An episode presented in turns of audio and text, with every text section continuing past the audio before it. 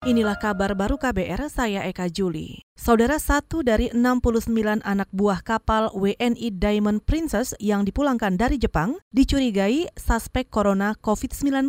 Juru bicara pemerintah untuk penanganan corona, Ahmad Yuryanto menyebut kondisi satu ABK ini saat ini sehat namun harus diisolasi di rumah sakit persahabatan. Ia tidak merinci alasan kenapa ABK ini harus diisolasi. Dari 69 ini ada satu yang kita pisahkan meskipun kondisi fisiknya baik tetapi kita mencurigai kemungkinan suspek dia tertular COVID-19 dan sekarang sudah kita isolasi di rumah sakit persahabatan. Juru bicara pemerintah untuk penanganan corona Ahmad Yuryanto menambahkan saat ini Balitbang Kementerian Kesehatan masih meneliti kandungan virus ABK tersebut. Selain mengisolasi satu WNI, pemerintah juga mengobservasi 10 tim medis yang mengawal kepulangan ABK Diamond Princess. Alasannya, tim medis itu berhubungan cukup dekat dengan terduga suspek. Namun ia mengatakan hasil pemeriksaan mereka negatif COVID-19.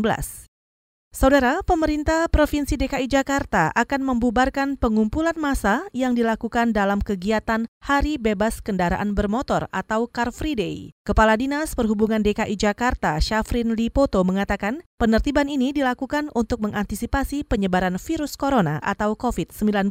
Terkait dengan instruksi gubernur terhadap perizinan mengumpulkan massa, tentu ini kami patuhi yang mana pada saat pelaksanaan Hari Bebas Kendaraan Bermotor tidak diperbolehkan ada kegiatan atau event yang mengumpulkan massa. Jadi kita sudah koordinasikan begitu ada kegiatan yang mengumpulkan massa kita tetap akan tertibkan.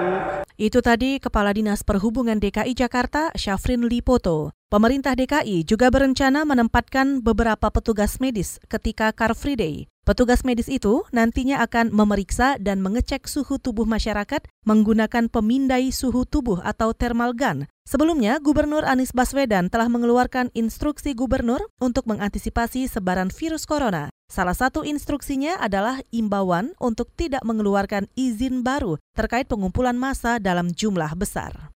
Kita ke Jawa Tengah, stok terus menipis. Distributor masker di Solo memprioritaskan penyediaan masker untuk rumah sakit. Informasi selengkapnya disampaikan jurnalis KBR Yuda Satriawan dari Solo, Jawa Tengah. Sejumlah distributor masker di Solo mengatakan pasokan masker mulai menipis sejak awal tahun ini. Salah satu distributor masker di Solo, Karyadi, mengatakan sejak merebaknya wabah virus corona, stok masker mulai habis. Menurut Karyadi, distributor memprioritaskan pasokan masker hanya untuk rumah sakit. Kalau dari produk masker ini, sampai dengan akhir Januari itu stoknya sudah tidak ada.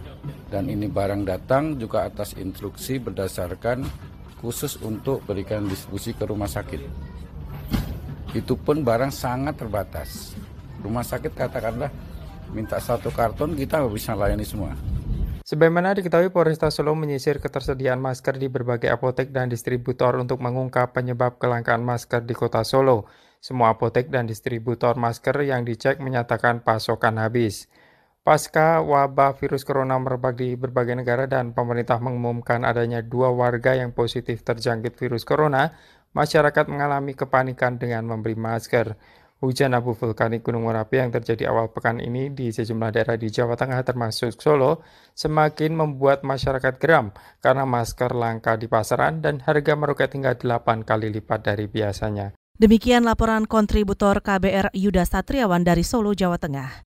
Saudara, pemerintah akan menyederhanakan 21 undang-undang untuk dimasukkan ke Omnibus Law Keamanan Laut. Hal ini disampaikan Menteri Koordinator Politik, Hukum dan Keamanan Mahfud MD ketika menyambangi kantor Badan Keamanan Laut untuk membahas penyederhanaan undang-undang. Institusi yang agak agak dianggap tumpang tindih itu ada tujuh.